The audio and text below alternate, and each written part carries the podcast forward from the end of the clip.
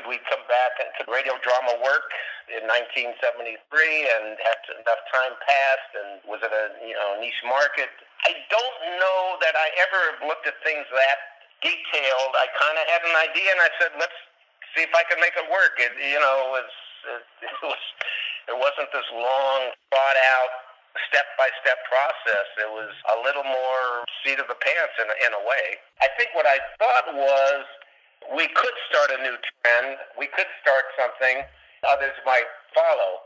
I do think I did see a nostalgia wave coming. And from the studios of the Hollywood Radio Theater in Hollywood, California, the Mutual Broadcasting System brings you an important premiere press conference. Now to the Waldorf and your host, Ken Fairchild. Good morning, ladies and gentlemen, and welcome to the Mutual Broadcasting System and Hollywood Radio Theater's premiere press conference. Introducing Zero Hour, a new radio drama series. While we're here in New York's Waldorf, a group of outstanding performers, producers, and technicians have gathered in the Hollywood Radio Theater studios in Hollywood for a new radio production. Not only will we be exchanging information, announcements, and questions with them, Mr. Gary J. Worth, Vice President of the Mutual Broadcasting System, Mr. J. M. Kholos, President of the Hollywood Radio Theater. Both of these proceedings are being simultaneously broadcast coast to coast by a closed circuit to the more than 630 Mutual Radio Network affiliates around the United States. To his right, Mr. Rod Serling, who is host and narrator of Zero Hour. You'll be hearing more from these gentlemen. But before we continue, let's switch to Hollywood for their introductions by the producer director of Zero Hour, Mr. Elliott Lewis. Good morning. Welcome to California. We're all gathered here. Uh, November 1st, 1973 the Waldorf Astoria Hotel, New York City.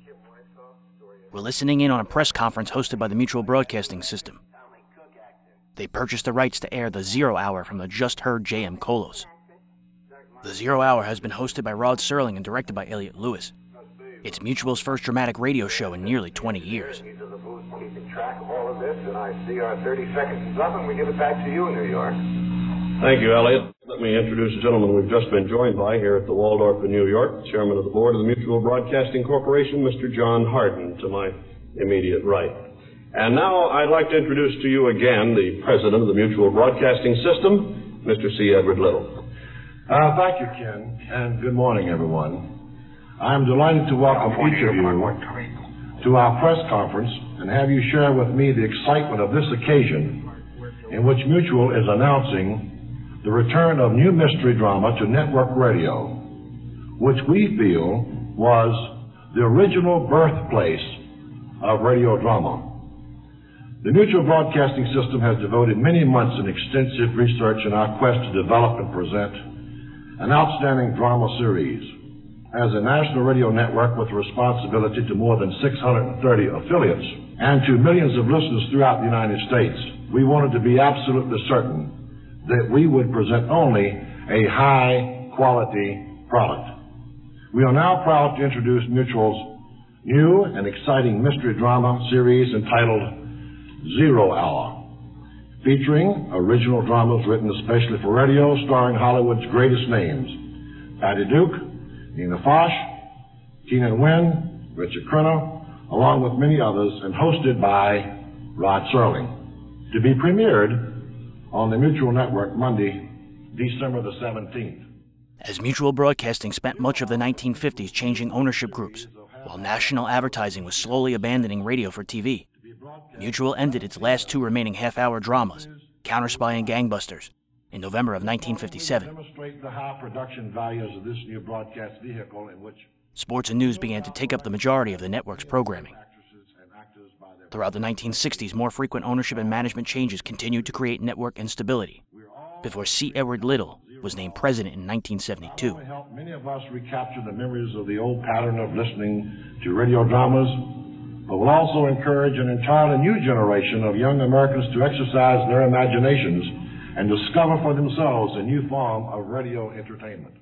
During his time as president, Little created the Mutual Black Network, the Mutual Spanish Network, and the Mutual Southwest Network. To Mr. J. M. Kholos, producer, Mr. Rod Serling, host. Under Little's administration, Mutual became the first commercial broadcasting entity to use satellite technology for program delivery. He also hired Larry King to host an all night phone in talk show. King was a one time announcer for Little at WGMA in Florida. He went on to national fame in both radio and TV, winning a coveted Peabody Award along the way. But that's not why we're eavesdropping in 1973. We're here for the return of dramatic programming on network radio in the form of the Zero Hour, which had been airing in syndication since the fall. Involved in this project, but will include a sound glimpse behind the scenes of production. Let you hear firsthand how much better today's techniques and electronic equipment can capture the suspense of new radio drama. Let's join them in the studio. Why is this such a momentous event? How did we get to this point? Tonight, we'll find out. I think people were so thrilled to do it. It was something that hadn't been done for a while. Happy to be working in that environment and having uh, an Elliott Lewis direct them and it was just a lot of fun, and it was different. It was something different for them. So there was definitely a lot of camaraderie. I don't remember any incident or backstabbing or that kind of stuff. It was a lot of fun, and I think a lot of it had to do with the fact that everyone was just happy to be there. Certainly wasn't the money.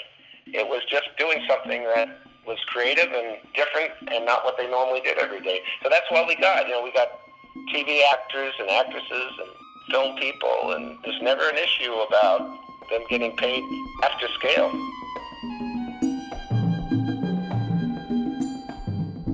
Welcome to Breaking Walls, episode 146. My name is James Scully.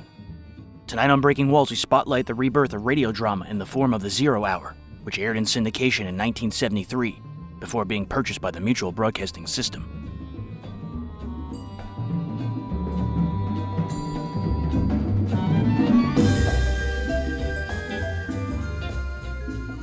If this is your first time listening to Breaking Walls, welcome to the show. You can find this series on every podcasting platform and at thewallbreakers.com. Tonight's opening song is 80 Drums Around the World's rendition of Caravan. It is perhaps a perfect Mondo Exotica composition for radio drama in the 1970s. Join the Breaking Walls Facebook group to keep in touch with news, snippets, photos, and other additions to the podcast at facebook.com slash group slash the wallbreakers and the first eight chapters of Burning Gotham are out everywhere you can get a podcast and at burninggotham.com. It was a 2022 official Tribeca Film Festival audio selection. You can also support these shows for as little as $1 per month at patreon.com slash the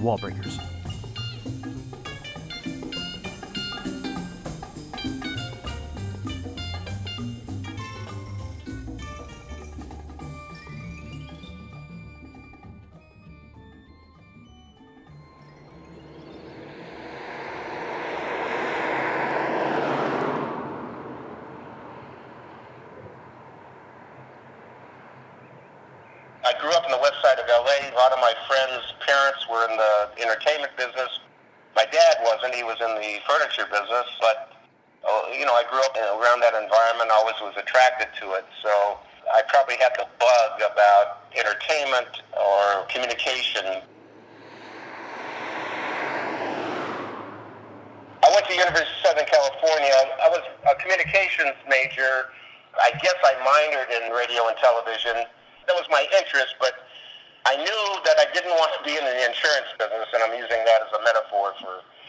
I knew that I wanted to do something either in entertainment or advertising, communication. I probably didn't know exactly what at that time. I had just got out of the Army. I graduated high school, and the um, Army had a six month reserve program, which allowed you to go active duty, and then you kind of went to meetings for a number of years. I took advantage of that program, and when I finished, I went on to USC, and I don't think I have a specific recollection of what I wanted to be at USC. Interestingly enough, I had several part-time jobs, one of which was a page at CBS TV City. Another one was working for one of the local TV stations. I actually was on radio at USC they had a classical radio station. I didn't last long because I had trouble pronouncing all those Russian classical composers. Now just turn around real slow and don't get any stupid ideas, okay? Like you said, you ain't going to give me no argument. No argument at all. Now, look here, kid. Uh, mister, there ain't no need. I, I told you, there's the cash register. Help yourself. Five bills? Five crummy bills? Mister, I don't want no trouble. You can have whatever's here. Just take it and go, okay? Theater 5 presents Mr. James Earl Jones in Incident on US 1.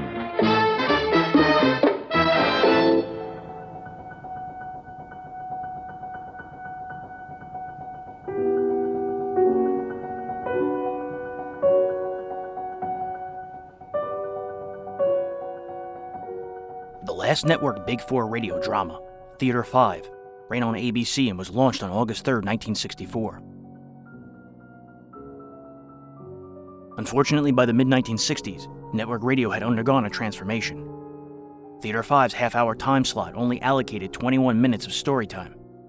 The other nine minutes went to news, station identification, and local advertising. ABC's affiliates also had the first right of refusal. In some big markets, Theater 5 ran on other stations. 256 total episodes were produced before Theater 5 was canceled after the July 30th, 1965 episode. For the next seven years, except for any dramatic vignettes on NBC's monitor, NBC, CBS, ABC, and Mutual Broadcasting's network fed programming was relegated to news, sports, talk, and music. Then in early 1973, an entrepreneurial ad man named J.M. Kholos had a big idea. He grew up in Southern California around the entertainment and media industry. The work at CBS was part time while I was going to USC. Then I went to work in a mailroom at an advertising agency. They had a training program. That's kind of how you got started. It was called Carson Roberts. They were a terrific little boutique agency on the West Coast. Handled Mattel Toys was their first account. Mattel had just gotten off the ground. It was a garage operation initially. After that, I went to work for a small agency, spent about five years with them, and one day decided that either it was now or never. Took a count or two with me and opened up my own little agency and was in the advertising business. Did pretty well pretty quickly, but also started doing a lot of entrepreneurial things entertainment wise. Bottom line answer is that I've always been driven to uh, try to execute on ideas that I had. If I could come up with something, I wanted to see if I could actually make it work. Kholos's idea? He sensed an oncoming nostalgia wave and wanted to relaunch a high production serialized audio drama, but updated for the modern sensibilities of 1973. I was very, and always have been, very entrepreneurial. I've always kind of been into nostalgia, and uh, in fact, some of my later things would indicate that as well. So, something probably that I heard, maybe some article about radio.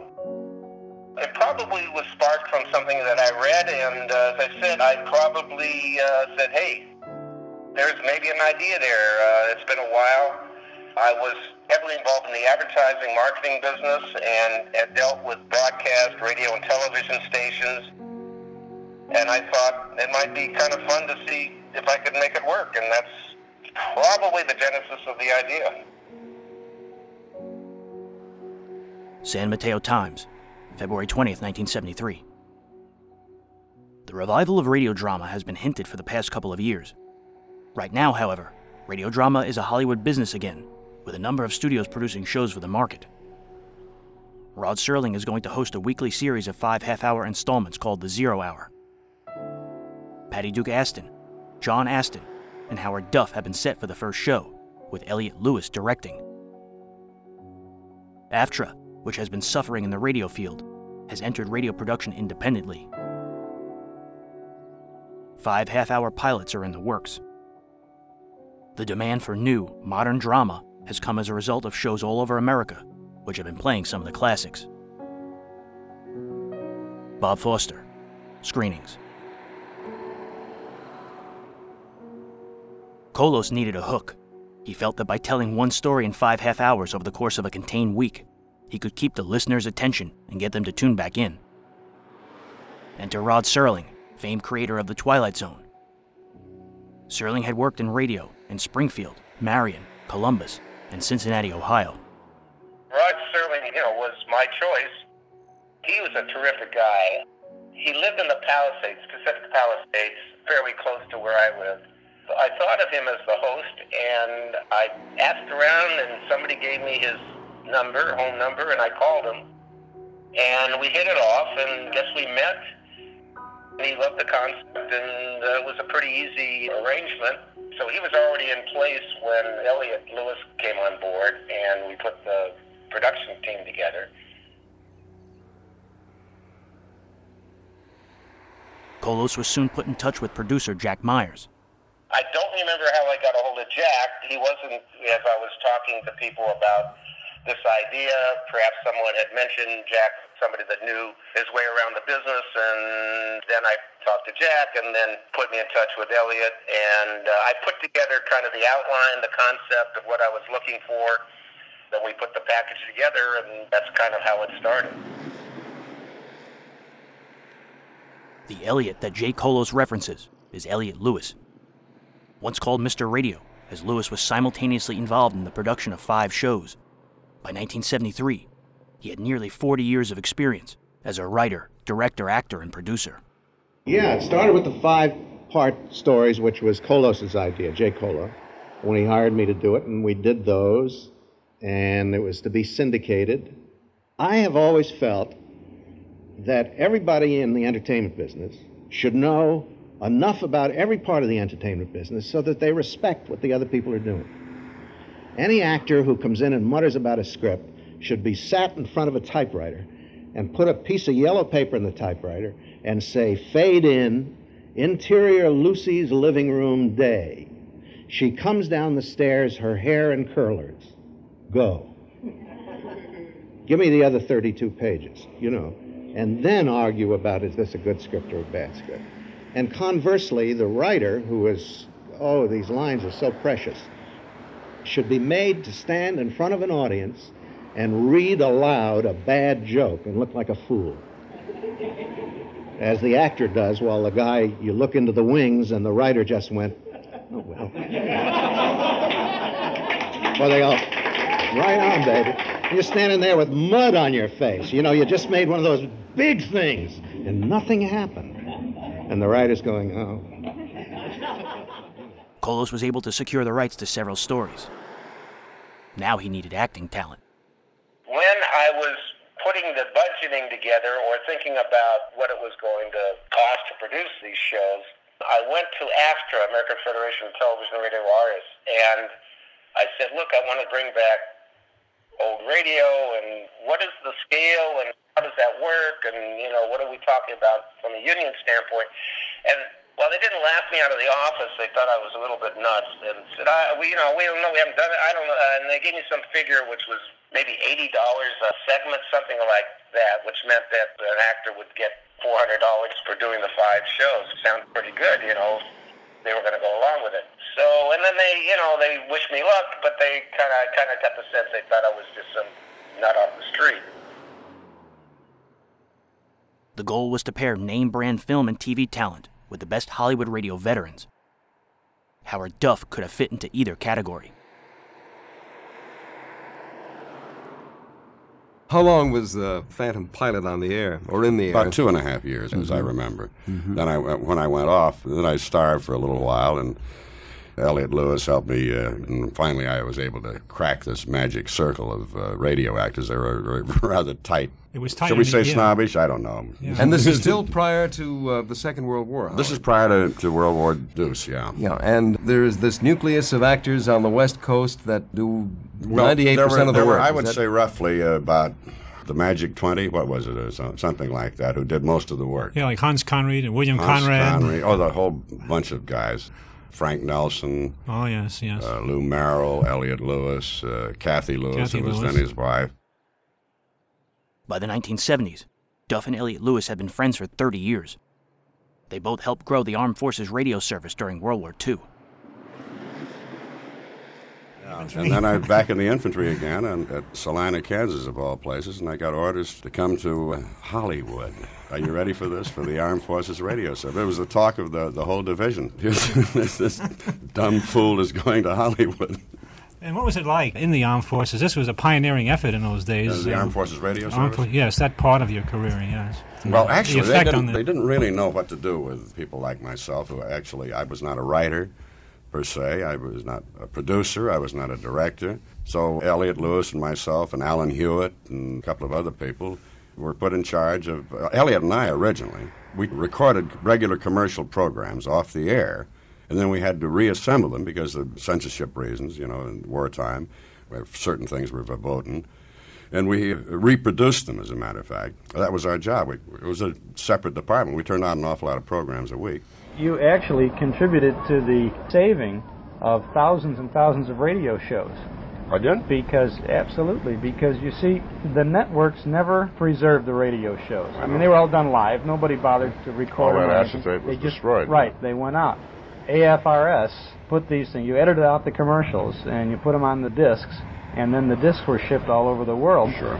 Long after the war, long after radio really had kind of moved out of the picture as it was as we knew it in those mm-hmm. 30s and 40s, some of these discs were found by GIs who grew up listening to those shows, and they made tapes of them and sent them back home. And if it wouldn't have been for that's probably the best thing that ever came out of World War II was the Yeah. fact that those old radio shows. Yeah, I wasn't. I wasn't really aware of that. Somebody said, "Gee, I heard uh, one of your old shows on the air." And I said, "Well, I don't, I don't know where anybody would get a hold of a recording because I asked CBS at one time uh, if they had Nothing. anything. No, they destroyed them all. You Yeah. Because I don't even have one one lousy acetate from all those uh, Well, I'll 5 send, years. I'll send you a tape. Thank you. If you'd like, I I'd be appreciate happy it. Yeah, somebody, no, somebody did send me a tape. Duff was chosen, along with Patty Duke and John Astin, to lead the first cast in an adaptation of Bill S. Ballinger's The Wife of the Red Haired Man. Kholos put the program under the umbrella of the Hollywood Radio Theater. They chose Radio Recorders, the largest independent studio in Los Angeles, for the program. The Hollywood Radio Theater presents Zero Hour. It was nothing more than just an umbrella. Was I thinking about other programming? No. I think it was just a device. I don't think there was anything more to it than just an umbrella name, presents Zero Hour. That was that was the idea. I think it was radio recorders. There was two studios. We're doing a lot of commercials too, so I was we were using uh, recording studios. Gold Star was one that I remember, but I think it may have been radio recorders.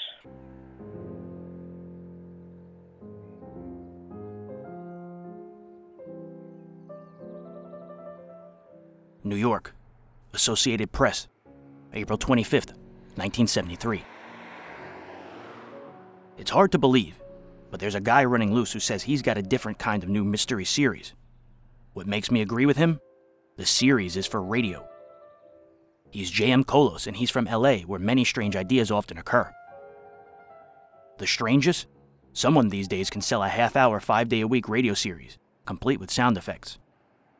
But the selling is brisk, according to Kholos, who says 110 radio stations in the U.S. have bought the new series called the Zero Hour. He hopes to have a total of 300 stations signed up for July. If you're a confirmed television buff, you may think Kholos has a screw loose. But if you are a radio freak, you may see, or hear, as this case may be, what he's up to. There's been a gradual nationwide revival of old radio series like The Lone Ranger and The Green Hornet. Charles Michelson, a New Yorker who leases these and other shows to radio stations, says more than 400 now carry them. What Kholos is doing is simply coming up with a modern version of the good old radio days, and as he puts it, trying to anticipate a trend. A few established Hollywood stars have joined the effort. Writer producer Rod Serling will be the host. The series premiere week will star Howard Duff, Patty Duke, and John Astin. The show will take the form of a five part story each week. The admonition to tune in tomorrow to see who survived what. Ironically, Kholos barely remembers the golden days of radio. He's only 32. I used to hide the radio under the pillow at night and listen to the old shows, he said. But they went out before I really had a chance to get into them. Jay Sharbutt.